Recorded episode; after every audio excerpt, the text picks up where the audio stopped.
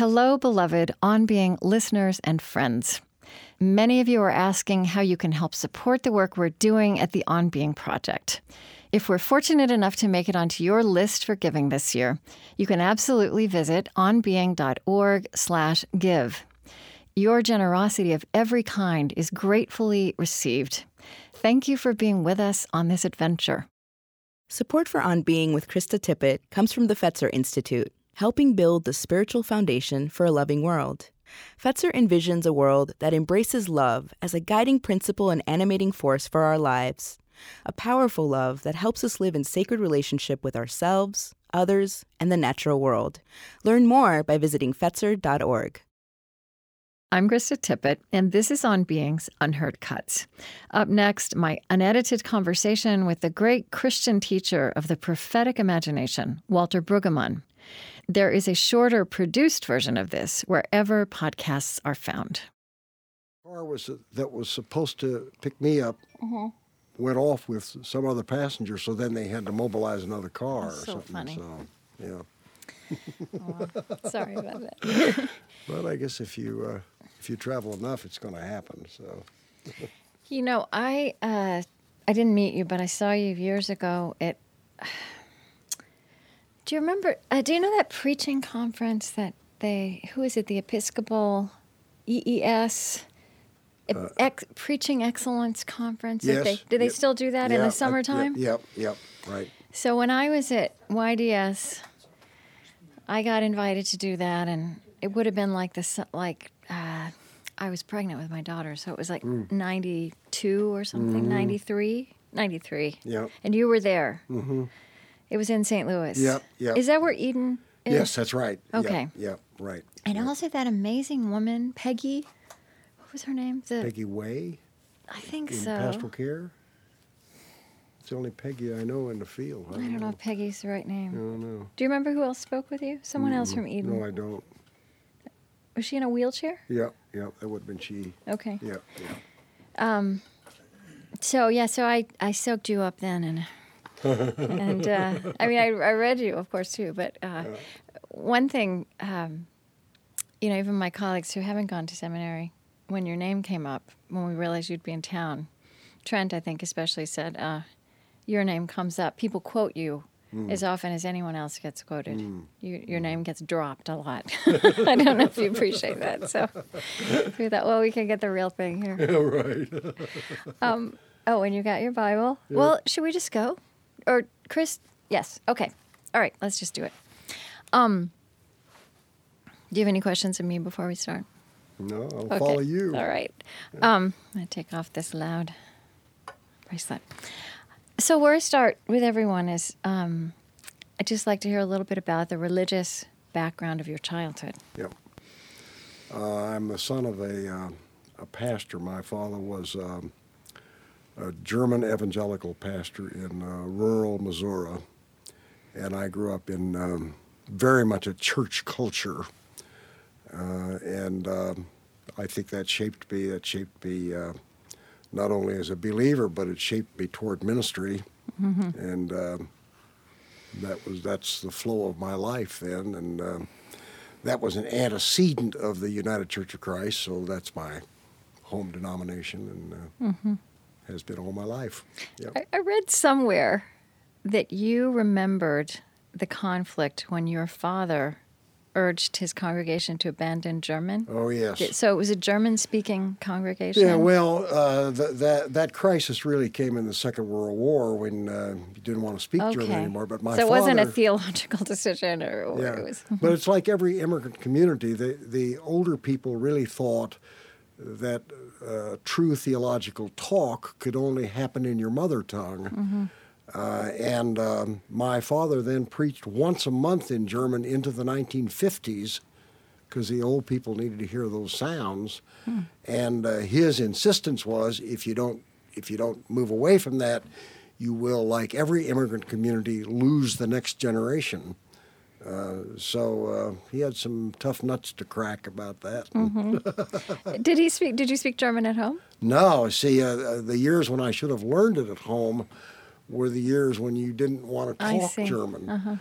but both my parents from childhood were bilingual, Mm-hmm. and that's when I should have learned it as an Old Testament teacher. Right, Uh, right. So I've been trying to learn it all my adult life instead of that. Mm-hmm. And, uh, yeah. It's funny with German. I um, I spent most of my twenties, most of the eighties in Germany, in Berlin.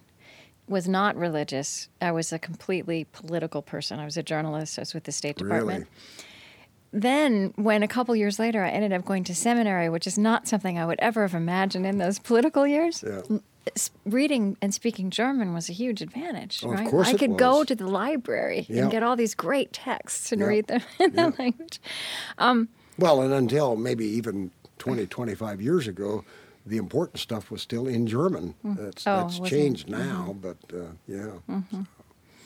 it- I don't. This may be a stretch, but when I read that story, it it, it, made me wonder if, um, if that that struggle over language, uh, you know, if it had anything to do with your later concern about, you know, the particularities of language of the biblical text, the the preaching voice, the church and the world. Yeah. Did all of that form you? I think I have never thought of it that way, but but I'm sure it does. Um, uh, how one moves from language to language, and I really think that uh, Richard and Reinhold Niebuhr, in in whose uh, tradition I stand, one of the things that made them great is that they could move back and forth between those languages and between those cultures, and uh, so I I think that particularity has been uh, very important to me. Right? Yeah. Do you remember when um, the biblical prophets first entered your imagination? Was that something about the, the biblical text that was interesting well, my, to you? I, I think my father um, probably uh, attended to that some because he was on the right side of all the justice questions, but I don't think I really computed that Sorry. till I was in seminary. Uh, but I had great Old Testament teachers in seminary, and uh, that that really was uh, made clear and inescapable then. Yeah. and I mean, so your book, The Prophetic Imagination, is re- continues to be such an important book, and I, I think it's probably it's my fallback uh, position, and sometimes I look at it now and I think uh, either, gee, I already saw that then, or I think, wow, I haven't moved at all. well, right. I mean, there is a sense in which everything you've done since then builds on That's that right. and Yeah, it flows from it. Yeah, Um, yeah. But so I, I guess I'm still kind of curious. So, so, you know, how did you get captured by that, the prophetic imagination in particular in, in this text? well, uh, my my uh, teacher in my uh, doctoral work was James Muilenburg, and Jeremiah was his thing, and he's the one. Um, that really taught me to pay attention to the nuance of the language and uh, you know and if you if you just keep looking at these same texts every day of your life year after year you you either give up on it or you get taken in by it. And uh, uh, you know the, the the the force of their language is just kind of inexhaustible. And um, so I would always tell my students as we were studying the prophets, uh, this stuff sounds like it was written yesterday, uh, because the the contemporaneity of it is uh, so immediate, and uh, and that was something that captured you about the prophets. did right indeed, yeah, yeah. So, uh, you know, as you know, um, most people don't have theological education. Most Christians don't have theological educations. Right. Most Christians um, aren't even necessar- don't even necessarily have really basic tools for Right. reading those texts Yep. in a powerful and nuanced way. So, if I ask you kind of the the introductory question, I ask you to be a teacher. You know, if you had to say what who who, who were the prophets? You know, what, what were they about, and what's particular about that piece of the Bible? Well, I think they were um, the, the two things that are important. It seems to me, as on the one hand, um, they were rooted in the covenantal traditions of whatever was from Moses and Sinai and all of that. And the other thing is that they are completely um, uncredentialed and without pedigree. Okay. So they just rise up uh, in the landscape. And um, um, the way I put it now is that they imagine their contemporary world differently according to that old tradition. So it's uh, it's tradition and imagination, uh, and uh, there's no way to explain that. So we explain it by the work of the Spirit. Uh, but I don't think you have to say that. I I just think they are moved the way every good poet is moved uh, to have to describe the world differently according to the gifts of their insight. Hmm. And, um, and, and of course, in their own time and every time since, uh, the, the people that, that control the power structure uh, do not know what to make of them, uh, so they characteristically try to silence them. Hmm. Uh, and, uh, and, and what, what power people always discover is that you cannot finally silence poets they just keep coming at you and, uh, in threatening and um, and transformative ways. Mm. Yeah. So you have your Bible with you, and I mean, if I asked you just to read what for you is a, I mean, I, so I, I want to also step back and say there are a number of prophets, right, and they have very different characteristics, voices, themes.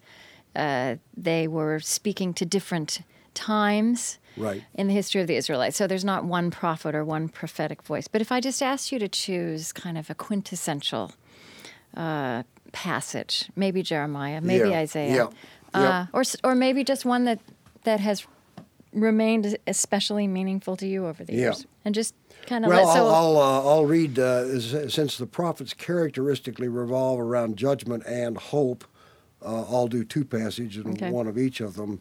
The, the, uh, the uh, judgment passage uh, that I'll read is in Jeremiah 4. Um, it goes like this I looked, and you don't know who I is. I looked on the earth, and lo, it was waste and void, and to the heavens, and they had no light. I looked on the mountains, and lo, they were quaking, and all the hills moved to and fro. I looked, and lo, there was no one at all, and all the birds of the air had fled. I looked, and lo, the fruitful land was a desert, and all its cities were laid waste before the anger, before his fierce anger. Well, the, you get the I looked, I looked, I looked. And what that text really is, is creation in reversal. Uh, so you go from heaven and earth to mountains to birds to humans, and he's describing it all being taken away at one time. And um, when I when I hear that kind of poetry, I get chill bumps about uh, bec- because it, it seems to me so contemporary that I think that's how very many people are now experiencing the world.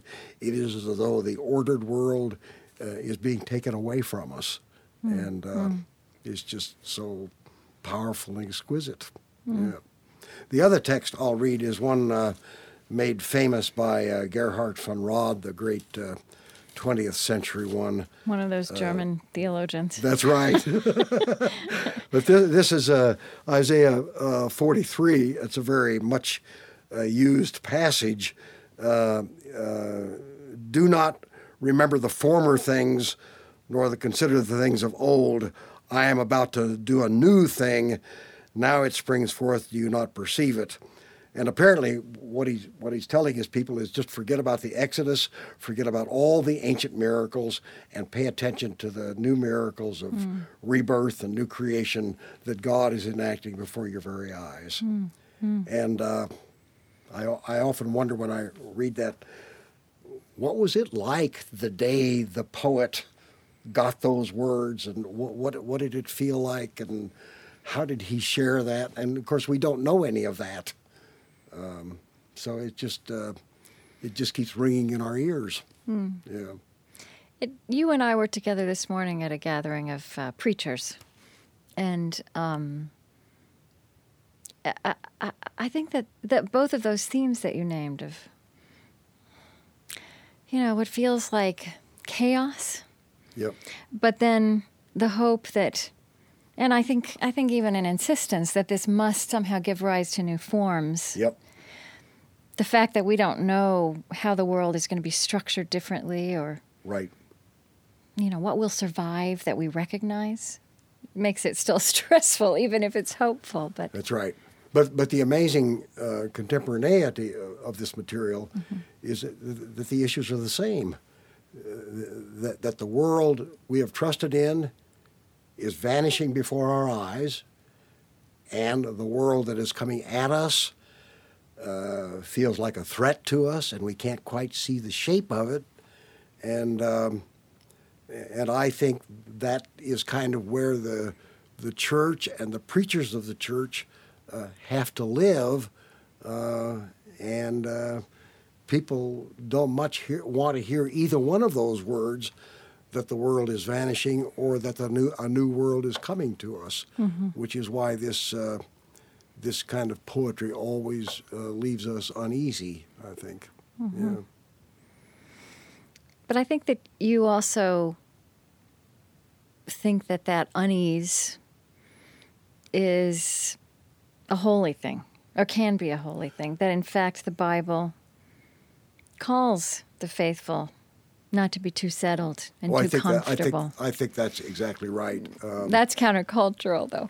It is countercultural because our our consumer culture wants somehow to uh, narcoticize us so that we just settle in on things. And I think um, I, I think Kafka maybe said that a that a poet or a novelist is like a pickaxe uh, that attacks the way we've got things arranged, and I think these poems are like uh, pickaxes that are that are not welcome among us.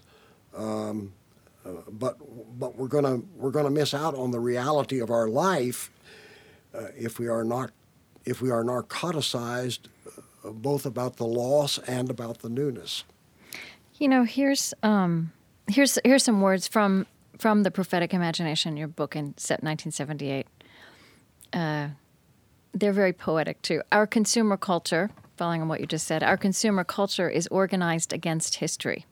There is a deprecation of memory and a ridicule of hope, which means everything must be held in the now, either an urgent now or an eternal now. Oh, I'm glad I said that. yeah. You know, you're naming something when you call the prophets poets. Yeah. Um, you're naming qu- qualities uh, of the this this text, this Bible that people think they know so well, but in fact, and partly because of the way these things were translated and transmitted. Yeah. Uh, I, I don't think I grew up realizing how much how much of the Bible is poetry. That's right. And the, the other thing that you the reason that also matters, and that's especially that's true of the Hebrew Bible in particular, and and and also this realization, which is very simple but not brought home very often, is that this was this was the text of Jesus. This was his that's scripture. Right. That's right, and he he obviously knew it so well. But even even in the, the, the more liberal theological tradition in which I was raised, we only talked about the prophets as moral teachers, mm-hmm. and there was no attention to the artistic, aesthetic quality of how they did that. But it is the only way in which you can think outside of the box. Uh, otherwise, e- even liberal passion for justice just becomes another ideology, mm. and it mm. does not have transformative power. That, that's what's extraordinary about the poetry. Uh, that it's so uh, elusive that it doesn't, it refuses to be reduced to a formula. Okay. And uh, I think that's a great temptation uh, among liberals who care about justice is to reduce it to a formula. And to create the, the, another ism. That's right. Mm-hmm. And then the poetry comes and, and breaks that open mm, again. That's really interesting. Yeah, yeah right that's that power of language and, and forms right. of language. That's right. Yeah. You know, so one thing I thought might be interesting is um, to to walk through some of the words that um, that are there in your writing that come from these prophetic texts right. um, that are not words um, that are really part of a modern vocabulary. Uh, you know, one of them is uh, lamentations. Yeah. You know what? Tell me about well, uh, lamentations. Uh, um, lamentation is a is a big piece of my research and my passion. Um, the the book of Lamentations uh, is a collection of poems that grieve the loss of Jerusalem that's been destroyed. But the book of Psalms, at least one third of the book of Psalms, are uh, songs or prayers of sadness and loss and grief and upset, uh, so that uh, very much the Old Testament experience of faith uh, is having stuff taken away from us. And what's so interesting is that in the institutional church, with the lectionary and the liturgies, the whole business of lamentations has been screened out. Hmm. Uh, because oh, I think because we don't know what to do with those depressing passages. yeah, and we don't want to uh-huh. because of consumer capitalism. You just go from triumph to triumph to well-being to ease to prosperity, and uh, you never have any brokenness. My uh, my way of teaching that is to say that, that the destruction of Jerusalem is the Old Testament equivalent to 9 11. That's their 9 11. You know, I just remembered that in the days after 9 11, I interviewed a bunch of people, including, and I can't even remember who this was, but some pastor, theologian, biblical scholar who read that first line of Lamentations How lonely sits the city. Yep. Yeah, it, it, just it just fits so well, mm-hmm. and because we have neglected the lament pieces, we are ill equipped uh, for the loss that we are facing in our society. Mm. So we keep pretending and denying uh, that that's not happening to us. Mm. I think, yeah. Yeah, I felt like one of the spiritual experiences of 9 11, not that we maybe knew how to name this, that's what you're talking about, right. was Americans experienced vulnerability in their strongest fortresses, which is an experience that a lot of people in the world have a lot of the time, but it was completely new to us. That's right. In this generation. That's right. And I think, particularly for young people who didn't even have uh, the Second World War behind them, as my generation right, does. Right, uh, we just we just thought it could not happen here, mm-hmm. but that's exactly what they thought in Jerusalem. Mm-hmm. They thought we are God's guaranteed people, and it can't happen here. Mm-hmm. And uh, that's what produced this incredible poetry, I think. Mm. And uh, yeah, right. So another term is uh, that that that arises in your writing that that echoes the biblical text is steadfast love, mm-hmm. not just love. steadfast right. love. So that's tell right. me about the combination of yeah. those two words. Well, uh, as you, uh, it, the the two words together are a translation of the Hebrew word chesed, and I think in the King James uh, Bible, they are translated loving kindness. Okay. And um, uh, both our ways of translating that tend to be kind of sweet and romantic, uh, but I think it really means uh, uh, covenantal, covenantal reliability. Okay. Uh, it's okay to say love as as long as you don't sweeten it or make it romantic, but but I think the best image of it is is the the the capacity of a dog uh, to get prey by the throat and just hold on to it. That's that's the kind of love mm-hmm. uh, that God is said to practice, and is the kind of love um, that Israel in covenant is expected to practice toward the neighbor. Mm. And, and, so the the lament psalms in the book of Psalms. Uh, to some extent, are an argument with God that God has not kept steadfast love as God promised to do. So then you get that argument. But that, but essentially, that's what all of our intimate arguments are about. Is always the other party who has not kept steadfast love with us according to our mutual commitments mm. and so on. Mm. So yeah. It's like the love of a long marriage rather than something that's, you fall into and fall out that's of. That's right. That's right. Mm-hmm. Yep. Yep. Right.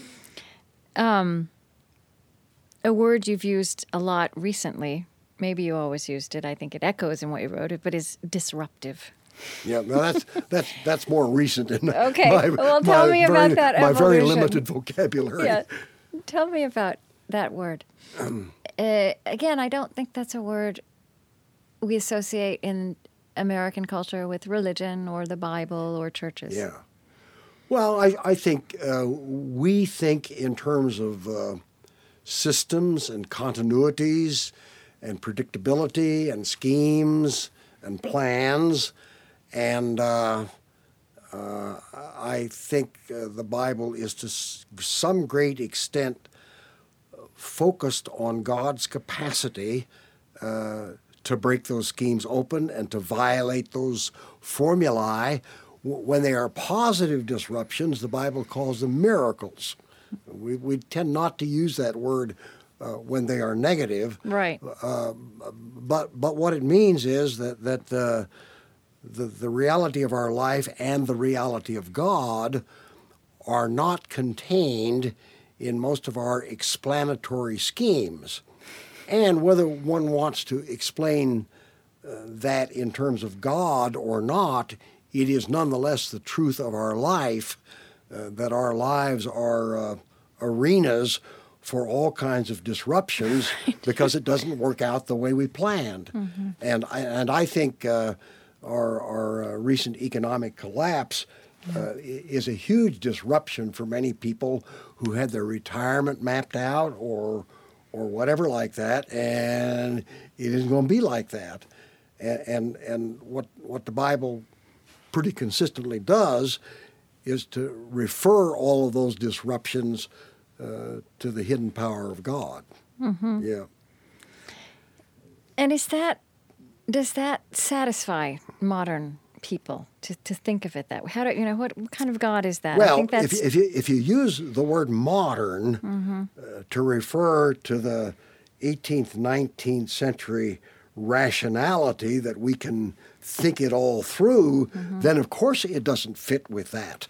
Uh, but that but that's very much like the situation uh, in the Roman Empire. The Roman Empire had all worked out, and uh, Jesus became a great disruptive force who finally had to be executed because the empire can never tolerate that kind of disruption. Mm-hmm. And, and, I suppose that, that you could say, uh, uh, in, in uh, our contemporary experience of the, of the end of apartheid in South Africa, or even these uh, incredible street movements in, uh, in uh, Mid East countries now, mm-hmm. those are incredible disruptions um, that establishment power uh, doesn't know what to deal with, and, and, what what establishment power always learns too late is that there are not enough guns and there are not enough dogs and there's not enough armaments finally to stop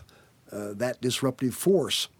Uh, so we're watching that played out again in uh, in some of those mm-hmm. countries. Um, so so the the connection uh, that the Bible makes between lived disruption and the reference to God really uh, fuels a great deal of the Bible. Mm-hmm. Yeah. Um, you know, I heard you speak very poignantly this morning to preachers about um, the fact that there are things that can't be said from the pulpit, sometimes that it feels like they should be said. You said there are silences that it's hard to break. Yeah. Um, that that that following on the way we're talking about this, it's hard for preachers, religious leaders to adopt this prophetic voice or draw on these prophetic themes. Yep. And you know, I think even when if you and I talk about this, it's gonna it's kind of a difficult conversation to have in this culture. Uh, it's a very difficult, right? And and I think the difficulty is uh, that all of us, liberals and conservatives, all of us are basically contained in the ideology of consumer capitalism. And we want that to be our universe of meaning. And when you get a poetic articulation that moves outside of that, it's just too anxiety producing for most of us. So we try to stop that kind of talk. And, and in a local church, obviously, uh, people have a lot of leverage for being able to stop that kind of talk. So, what is it hard for preachers to talk about here? What? what? Well, I, I think um, at, at the broadest level, it is hard to talk about the fact, I think it's a fact, uh, that our society has chosen a path of death in which we have um, reduced everything to a commodity. We believe that there are uh, technical solutions to everything. We believe that we are uh, entitled to a disproportionate amount of the world's goods and resources and, and, and so on. Uh, and um, um, that's all phoniness, but we don't want that exposed as a phoniness. So it doesn't matter whether you talk about the the um, over reliance on technology, the mad pursuit of t- commodity goods, uh, our passion for violence now expressed as our war policies. All of those are interrelated to each other, and none of us, uh, very few of us, none of us uh, really want to have that exposed as an inadequate and dehumanizing way to live. And I think if one is uh, grounded in the truth of the gospel as a Christian, um, that's what we have to talk about. So preachers are really put in a in a in a very difficult fix of having been entrusted to talk about that stuff. Yeah, but they also and they also belong to this That's right. culture Preach- and the, these we, we, we, we get you know these these characteristics are part of our birthright. That's right. They are. This is the Yeah. world we're born into. That's right. And preachers are as deep, we are as deeply implicated in it as anyone else. Mm-hmm. That's exactly right. Yep. Yep. You also you, you named uh, the Iraq War. Yep. Yep. That that was a hard thing to talk about in the pulpit Yep. without being really contro- it being you know controversial and inflammatory. That one was speaking about this in a critical way. Right. but that you think that that is the kind of thing that the preachers must be naming, I, I think that's right. wrestling with in whatever. I, I think that's right. And and when you do that, of course, it it comes through to some people as simply liberal cant Mm-hmm. and not really uh, the voice of the gospel, uh, because it's not only tied up with our military ideology, but it's all tied up for specific families who have sons and daughters in the service, and it sounds like a repudiation of them. So it gets to be a very complex uh, issue, uh, but we have to talk about it.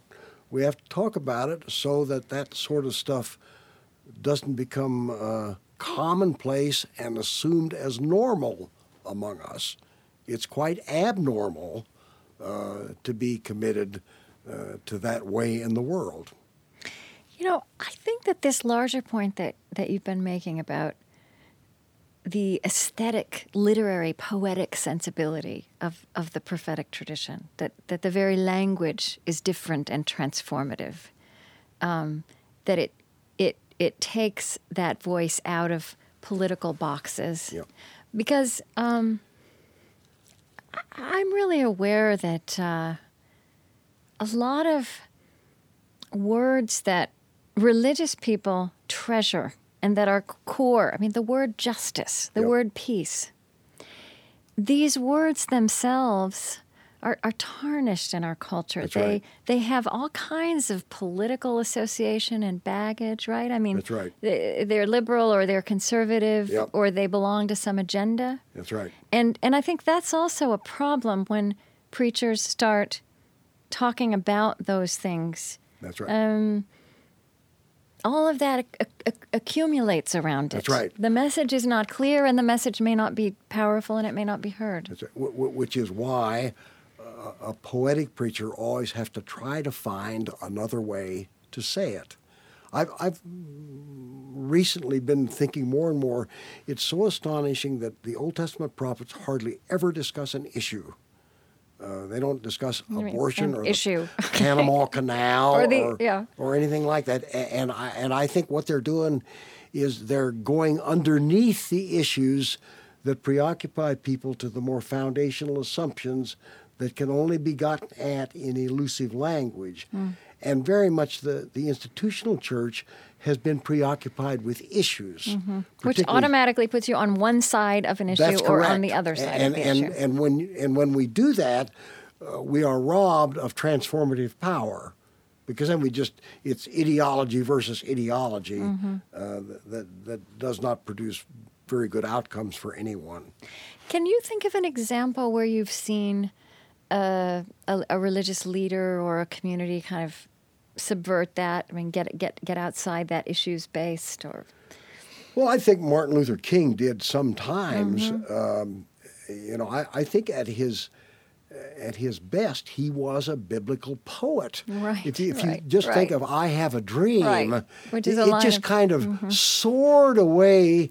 He, he wasn't really talking about enacting a civil rights bill, except mm-hmm. that he was, and, you know, but but it was it was language that was out beyond uh, the chorals that we do, and. Uh, I, I think that happens from time to time like that.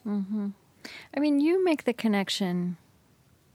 There's something else. Uh, I, I really enjoyed reading some of your sermons. Uh, you have a new book, a new collection of sermons, right? So I yeah. have the galleys of that. Yeah, It hasn't yeah. been do you? published. Yeah, and I I, loved so- that. Well, no, I didn't correct it for you. Sorry. Um, but it, this, I think, was from one of your sermons. Uh, you were talking about the need for a city to care about injustice or poverty and despair is not liberalism or socialism or welfare or radicalism. I mean, after all, liberals and conservatives share those same biblical texts, right. But you said it is simply genuine humanness authorized by the God of the Bible. But even drawing that, circling back to that connection, Yeah, yeah, then kind of reframes well, what's at stake yeah. here? And I think very much it, it is. It, it's so hard to do, but the task is reframing, so that we can re-experience the social realities that are right in front of us from a different angle. I think that's right. Yeah, yeah. And so, uh, you know, something else that comes up in my mind. Uh, you were you were introduced um, as someone who's strident, said proudly strident, and the prophets were strident, right? They were uncomfortable. That's right. I think also I've thought about this a lot because we do, you know, I've done a lot of conversations across the years about uh, some historic figures. I mean, people who changed the world usually were not. Po- they often started in their twenties, and before everyone realized they'd changed the world, That's they were- right. they drove everyone around them crazy, right? That's right. That's right. And that's what the prophets do in the Yep. in the Bible. That's Yep. the model. Yep.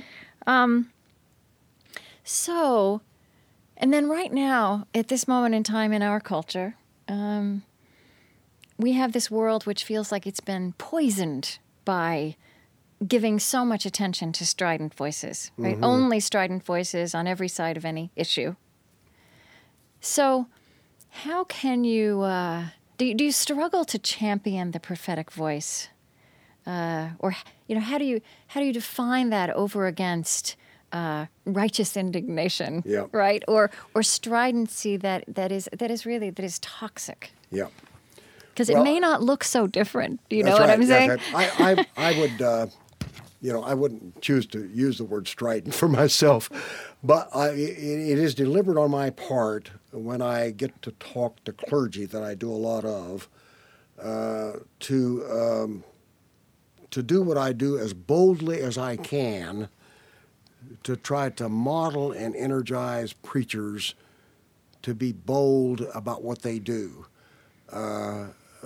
but I think it is uh, the courage that comes from the conviction that you've been entrusted with something important. Uh, and I, if you if you do it that way, rather than it being a self-announcement, the, the, the, the, the accent is on the message and not the messenger. Uh, it doesn't need to be uh, strident in an alienating kind of Okay, way. So that's one way to make a distinction. That's right. Uh-huh. That, that, that what, what, what one would wish is that it is emancipatory for people who are hearing you rather than affrontive. But it is a very delicate line. Mm-hmm. And uh, um, I, I no doubt cross over that sometimes. Yeah. Who do you think of? Uh, did you think of people who you imagine as prophets among us today? Well, uh, King, obviously, Mm-hmm. uh, Bishop Tutu. I, re- I read a, Mm-hmm. a biography of him, and I had no idea how long he had been courageous before he became Bishop Tutu. Right, right. And I guess maybe in the, it's in the nature of this that you don't recognize a prophet in, I think in that's their right. It- lifetime. It's, kind of in retrospect. Uh, I, you know, I think uh, Coffin, Berrigan, uh, those are the names that would come first to my mind. Um, uh, but I, I, I think if the if the prophets of the Old Testament really were uncredentialed people without pedigrees, uh, then we ought not to expect people to arise primarily in the institutional church. right, or even maybe be famous people. That's correct. Yeah. Yeah. And I think there are a lot of people who are not broadly famous Mm-hmm. who, in their own local circumstance, uh, do transformative things. Are those those good life giving disruptive forces? That's exactly right. Uh-huh. yeah. You said somewhere in another interview. Uh, I'm always a little bit careful about quoting other interviews because you, they don't always get written down correctly. Right. But I, I, I wanted to ask you about this because it was very intriguing that some of these issues, sexual issues, that are so galvanizing and so polarizing Yeah. in our time, in churches and outside them. Yeah. You said that you really don't think that's about particularities of guilt or sin, but about a sense of impending chaos, Yes. which kind of goes back to that first prophetic text you That's read. right. Yeah. So, are you saying that people have a sense of impending chaos, and for some reason, maybe because these things are so intimate, this is what they latch on to as That's exactly what I think. I've, I've asked myself, why in the church does the question of gays and lesbians have such adrenaline? And I've decided uh, for myself that that means most of what we're arguing about with gays and lesbians has nothing to do with gays and lesbians. It is rather that the world is not the way we thought it was going to be. Uh, you know, there have always been gays and lesbians. but We'd have to acknowledge them and uh, you you can't. Um, it's not fashionable anymore to protest pushy blacks. It's not fashionable to protest pushy women. and, You know those those battles are lost or won. Uh, but you can still have great moral indignation around gays and lesbians. And so I think what has happened is that we've taken all of our anxiety uh, about the, the old world disappearing and we've dumped it all on that issue. Uh, and, and so I have concluded that it's almost futile to have the theological argument about gays and lesbians anymore because that's not what the argument's about. I see. It is a it is an amorphous anxiety uh, that we are in free fall as a society, and I I think we kind of are in free fall as a society, but I don't think it has anything to do with gays and lesbians Okay. particularly. Yeah, yeah. It's really interesting. What kind of church do you belong to? Do you Well, do I, I am uh, I am um, a member and have ordination standing in the United Church of Christ. I now worship at an Episcopal church, uh, and um, that's largely because the liturgy of the Episcopal Church uh, has become very meaningful to me, and uh, uh, so I find that a, a good uh, home to be in. But I have all kinds of uh, uh, deep attachments to the United Church of Christ, and uh, I guess what I'm also getting at is, you know, what is it?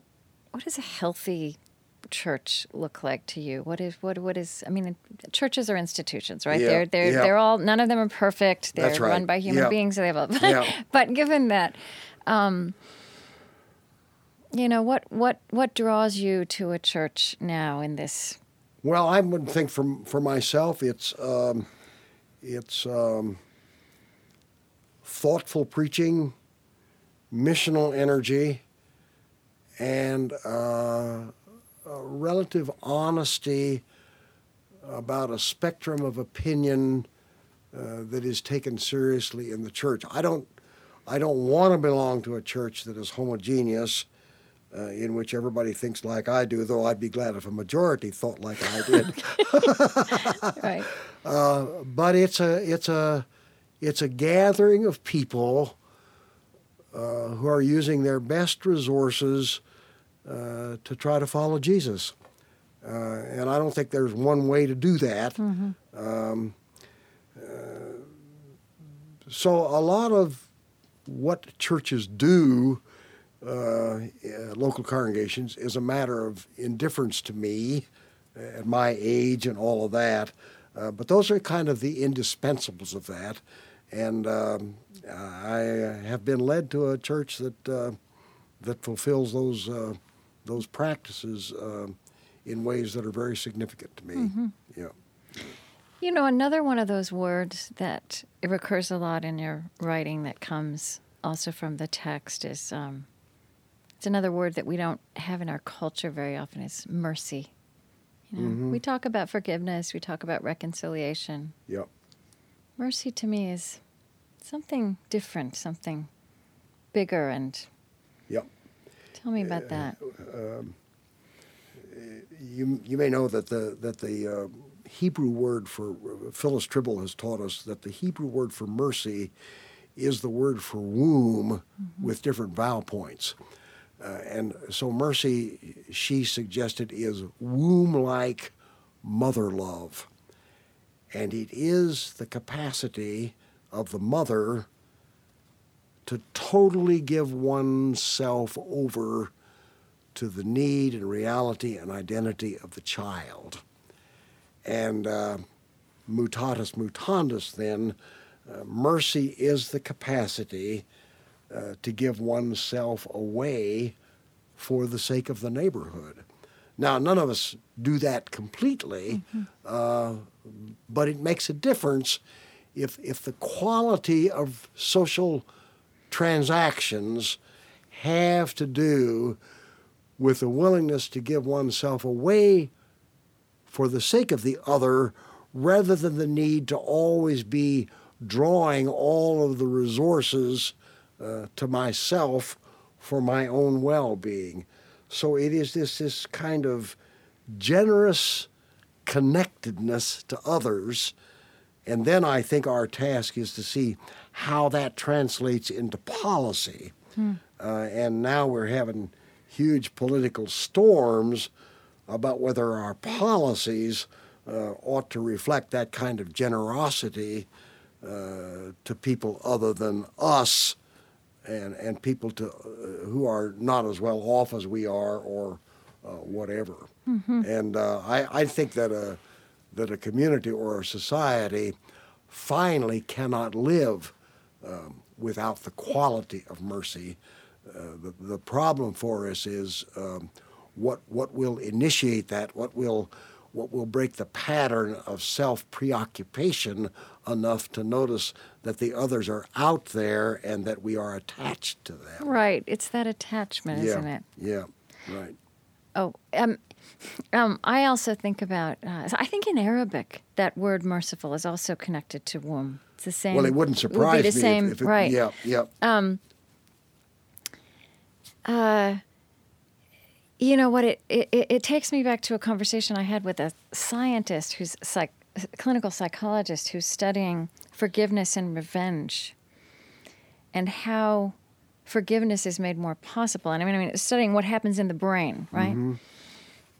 And that biologically, we become able to care in larger and larger, wider and wider circles when we see others' well-being as linked to our own. Yes. And of course, the mother, the womb, and the, the, the maternal love is the is an ultimate expression of that. That's right, because the whole womb process is a terrible inconvenience.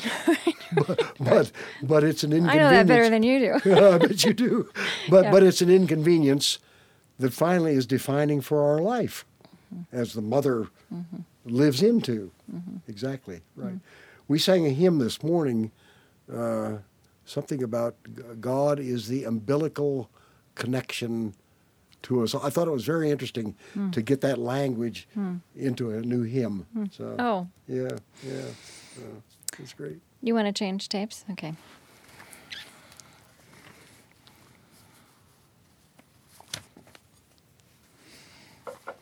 This is, I'm having a good time. I hope you are. Mine too. we'll let them change tapes. We'll just talk 10 or 15 more minutes. okay, that's fine. Yeah, good. But we, we can't talk about anything serious. Do, are you, do you know Ellen Davis well? I not real well, but I Uh-huh. know her as a Yeah, colleague. She was my uh, professor at of Old Yale. Testament at Yep, Yale. Yep. Mhm. Her And has book, remained a good friend. Her new book is just extraordinary. I know, it's terrific. Yeah, right. All the research she did from the science side of that Mm-hmm. and agriculture. I know. Yeah. Well, and I, I, didn't realize that that's you know the way she described it to me. She I was in her introduction to the Old Testament class, which was the first time she taught that, Mm. and she did tell me recently that it was in that process that she realized that she was tripping over the word land every other All the paragraph, time. right? Yep, And that yep. it was it was in that that that, that she then went deeper and deeper into that and Yeah. got involved with all these Yeah. interesting land stewardship and Right. it's taken it so I had that directions. experience when I started reading Wendell Berry, worked with her. Right. It was the word place that keeps coming up in his novels all the time like that. So, yeah, yeah. Right. Um, I'd love to talk about um, your image of God. Um, and I want you to talk about that more personally, but I, I thought I might start uh, with, uh, you know, for, for example, in one of your sermons, you are talking about some poetry, Isaiah.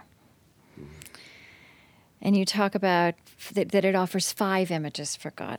This is just one, one passage in Isaiah. A demolition squad, a safe place for poor people who have no other safe place, the giver of the biggest din- dinner party you ever heard of, a powerful sea monster, he will swallow up death forever, a gentle nursemaid who will wipe away every tear from all faces. How are uh, normal people, not biblical scholars, how are they to make sense of a text like that, of a God, uh, of who God is? Well, they're going to make sense of it if they had good preachers and teachers t- to help them pause long enough to take in the imagery. Mm-hmm. But you see, what, what the church does with its creeds and its doctrinal tradition, it flattens out all the images and metaphors to make it fit into a nice little formulation, and then it's deathly. So we have to communicate to people if you want a God that is healthier than that, you're going to have to take time to sit with these images and relish them and let them become a part of your um, prayer life and your vocabulary and your conceptual frame. Otherwise, you're just going to be left with these uh, dead formulations, uh, which again is, is why is why the, the poetry is so important. Right. Because the poetry just keeps opening and opening and opening, whereas the doctrinal practice of the church is always to close and close and close until you are left with nothing that has any transformative power. A- And I, I think I, I, th- I think I probably learned this from uh, Sallie McFague that that the biblical defense against idolatry is plural metaphors. And, hmm. and if you if you reduce the metaphors too much, you will end with an idol. Hmm. So more metaphors gives more access to God, and uh, one can work one metaphor a while, but you can't treat that as though that's the last word, and you hmm. got to move and have another and another. That's what I think. Yeah. And it just it's just amazing in uh, Isaiah, Jeremiah, Hosea. There are just endless metaphors. Yeah. It is. It's it's such a an important and um, kind of a disruptive point in a good way, right? Because dwelling with the images again is very different from memorizing Bible verses. That's right. Which is what I grew up Yeah. being taught to do. Yeah. And it's even different from reading the Bible. That's right. That's right. I, I, th- I happen to think memorizing Bible verses is a good thing because then you have the you have the mm-hmm. text available that can yield this stuff. Mm-hmm. But but unless you unless you understand that the verses you've memorized want to keep exploding and disrupting, you don't really have much. I, I, th- I think that's exactly right. Because what a metaphor or an image does is to invite you to keep walking around it and looking at it another way and noticing something else. It's a gift that keeps on giving. Okay. A- And uh, most of our handling of the Bible is not understood that way. Yeah. So, if I asked you this way, um, in terms of your image of God, you know, are there metaphors that have spoken to you across time or that speak to you now that, that, that you know that, that didn't before? Are there are there metaphors that have come to you in all in your life as a human being and in your study as a scholar and your work as a preacher to be more and more meaningful? Well, I think they arise. They basically arise out of my continuing to look at the text, and uh, depends on what text I'm looking at. Obviously, that is then related to what's going on in my life uh, that day. Um, but but but if you, uh, for example, if I take the phrase, and I, I can't even remember where it is, uh, let me be the apple of your eye. That's a very strange phrase. Right. But what that pictures is a, a, a, a God who's a big eye that looks at you caringly and treasuring you. So, what I imagine from that, it's like being a little kid that's lost in a department store and you finally go around the corner and there's your mother looking at you and you're safe again. Right. So I want to have God look at me that way. Now I, I don't want to I don't want to construct a whole theology out of that phrase, but that's enough for that day, and uh, I'll find uh, I'll, be given another phrase another day like that. So that's kind of how my mind works. Um, it does it doesn't yield a doctrinal package. Uh, it just yields a bunch of fragments uh, that are not easily fit together. But the reason that works for me uh, is that I am aware that that I, as a person with identity, I am essentially a collection of fragments that do not fit very well together. So that's okay. The other thing about poetic language and imagery is that it has a capacity to change as you change and grow as you grow. That's right. Or, I mean, not that it does, but you know, so that you can read it one year and read it 20 years later, and there will be comp- there will be something there that you didn't see before. That's right. It's kind of That's what you're saying that speaks to you. That's right. Then, That's right. And the challenge for a preacher is when a preacher gets up to talk in the congregation are people who are at all different kinds of levels of awareness and Right. development and you have to try to talk so that people can get in on it where they are which is uh, really hard to do mm-hmm. yeah yeah I know, you know, I would even say I think we have that experience with this program, you know, because in a real conversation, a lot happens. You go to different places. yep You you tell stories, you formulate conclusions, you throw out questions. Yep. Maybe there's some reading of poetry or text Yep. or music, and I think we find, and it's always so interesting for me to see how different react listeners react to different parts of the conversation, Mm-hmm. Right. and it, it's it's a similar process. Yep. And and of course that's what a preacher gets every Sunday after church. You get you, you get uh, preachers get attacked for what they didn't say. They get thanked for what they didn't say Uh-huh. because so much of it is in the hearing. Mm-hmm. Yeah. Yeah. Right. Um, I did. I did want to read this to you. This was um. This was from a sermon. I just want to read it because I thought it was beautiful. That you wrote that God is the map whereby we locate the setting of our life. That God is the water in which we launch our life raft. That God is the real thing from which and toward which we receive our being and identify ourselves.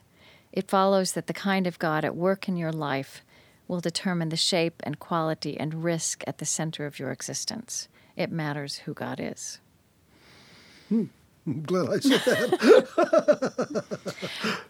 But, you know, again, even just following on all of this, there's because of the very complex and, and as you say, poetic way in which God finds expression in the text, mm, There's a way in which God gets to evolve with us, right, through life. Right. Yep. That's right. So so so God as a God brought to speech is a very supple reality uh, in which uh, we we exercise great freedom in whom God is now permitted to be among us. I learned that when my uh, son was uh, about seven, and at our table prayers, before I caught on to the, the gender problem of language, I always addressed God as Father. And uh, that night I thought I would be Jewish, and I addressed God as King of the universe. And I, I, and I remember my son had his head bowed, and he came up with eyes as big as saucers because he had never heard God said that way. Well, in retrospect, it wasn't much of a move from father to king, but you can make more moves the same way. So that so that every time you find another way of saying it, the reality of God is opened uh, very differently, and and that's what they did. you know. And of course, Jesus' parables then work that Right. very much the same way. Right. Yeah. Right. Yeah. Very interesting. Yeah. I would love for you just to read a little bit more a psalm that you love right now. Okay. I don't know, something, maybe a couple of readings that All mean right. something to you for whatever reason. Okay. Um, part of um, Psalm 146. Happy are those whose help is the God of Jacob, whose hope is in the Lord their God, who made heaven and earth, the sea, and all that is in them, who keeps faith forever who executes justice for the oppressed, who gives food to the hungry. The Lord sets the prisoners free. The Lord opens the eyes of the blind. The Lord lifts up those who are bowed down. The Lord loves the righteous. The Lord watches over the stranger. He upholds the orphan and the widow. And then he adds this, but the way of the wicked he will bring to ruin. the Lord will reign forever. Your God, O Zion, for all generations. Praise the Lord. What does that say to you? Well, it contrasts the, the, the, the verses that I didn't read contrasts people who trust in God with princes who trust in themselves. And then this is a recital of who you're trusting in if you trust God. And it's the God who sustains the world, that looks after the vulnerable, and, uh, and who makes the world a livable place. Hmm. And then that, that last line, the way of the wicked he brings to ruin, mm-hmm. I take it uh, are, are when we act to make the world not a livable place, those are the wicked. And uh, they don't have any future. That's what I think. I think that's, that's interesting. And then uh, I'll do one other. Okay. I, I just uh, this the, the the book of Psalms ends with these sort of outrageous doxologies, Okay. but this is uh, praise the Lord from the earth, you sea monsters and all deeps. Fire, hail, snow, frost, stormy wind filling his command, mountains and all hills, fruit trees and cedars, wild animals and cattle, creeping things and flying birds, kings of the earth, princes and all rulers, young men and women, all old and young together. And, and it's an image of, of all creatures joining in doxology. And I love that to think that sea monsters. I, I don't know the sea monsters howl or what they how they express their faith, but it but it's it's an early form of all creatures of our God and King. You know, Right. the whole world is Right. coming in doxology, and I just think it's so so wonderful. Yep. So hmm. I just I just read a book recently, and I don't know whether it's right, but it says that Socrates said that all true speech ends in doxology to God. I, I hope he said that. If he didn't, he should have. Oh, Walter Brueggemann, thank you so much. This has just been great. Well, it's wonderful to be with you, and I, I love your program. So thank you. Makes me really happy. Good. Is there anything that I didn't, that I might, that you'd like to talk about that we didn't? No. Okay. No. It was a great no. conversation. Good. Thank you. You're so good at this. Of course, she's good at it, isn't she? Yes. Mm-hmm. Sure.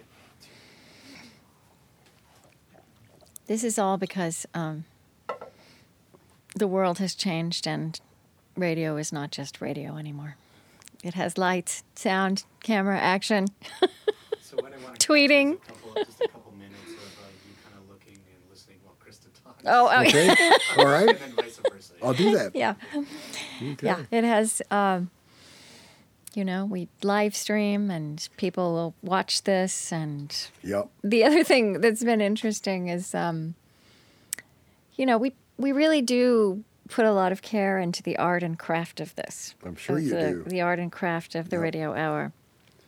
But recent, but a couple of years ago when Trent came on board, he had us start putting the entire unedited interview out because he said, Really? "Yeah, people want transparency as a virtue, and Yep, uh, yep. you know, it's amazing now how many people just go straight to the unedited interview, which almost makes me think, well, why do we do all this work? Short, short circuit all your artistry Let's just send it out in the world. Yeah. yeah, yeah. Mm-hmm. Amazing. Yeah, but but it's both, and I think a lot of people listen to the edited show and then they Yeah. go back and listen. It's that same thing about taking, digesting, right? Working with. right.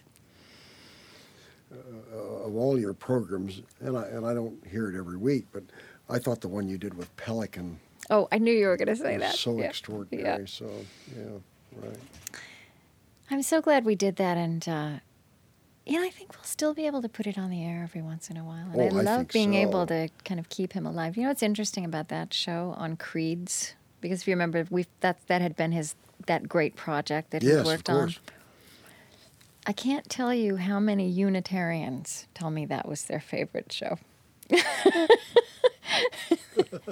really, it's just Yeah. again and again. Yep, yep. Uh, Isn't that interesting? it's really interesting.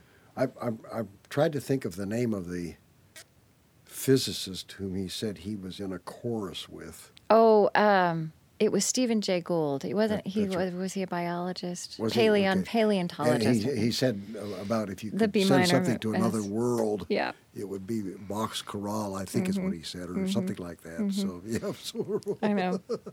I know. I love that. Yeah. right. Yeah. Okay. Well, you, you just, you know, the, the extraordinary people you bring to us is just uh, nothing like it. Thank you. Yeah. We do our best. I got to tell you, one of my favorite things lately is um, I interviewed um, Martin Rees, who's a who's an astrophysicist, and he just won the Templeton Prize. I just love this. Uh, so he studies like extreme phenomena in the universe, um, black holes, the whether there was one Big Bang or multiple Big Bangs, multiverses. And he said, and he's he's how old is he? He's in his late seventies, right? I mean, he's lived a while. He's been doing this a long time. He said, um, uh, but the most extreme phenomena, the most complex phenomena in the universe that we know of are ourselves, human beings. Amazing. He said, I can tell you definitively true things about the constitution of stars, but you know that you shouldn't believe anyone who tells you they know something that's definitively true about dieting or childcare. That's wonderful. It's fabulous. I find it so strangely comforting. yeah, yeah. Anyway, somehow your s- doxology and the sea monsters. Yeah, it all yeah, fits together. Yeah, yeah, that's right. like that's that. right. We're going to put that on the air. I don't know when we're going to put this conversation with you on the air because we're kind of moving towards where we take a summer break. So it may be in the fall or in the winter, but we Yeah. will have this Yep. and we'll let you know. It Good. won't disappear, but I, it's it's going to be after the summer, I think. Fine. Good. Might even save it for Christmas or something like that. So, yeah. Well, it's a it's a great privilege to get to be with you. Well, so uh, I thank you. big privilege for me Yeah, too. I've yeah. known about you a lot longer than you've known about me. Great. Yeah. Do you have? Do we have a car back for you? Uh, he said he was going to be waiting out there. I think so. Uh, yeah. It's not. I'll call you Okay. Okay. Good. Been a long day. Are you going back to the? No, you're going home now, right? I just got to go back to the hotel and pick stuff Okay. up. If I'd have thought, I should have had the brought my stuff Oh. with me and go to the airport, All but I didn't think so. It's all right. Put this away.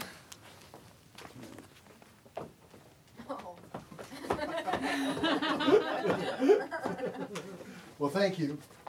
Good. Appreciate it. Good. Thank you for what you do. Thank you. And thank all of you for making this work. Yeah, that's great. Put this away.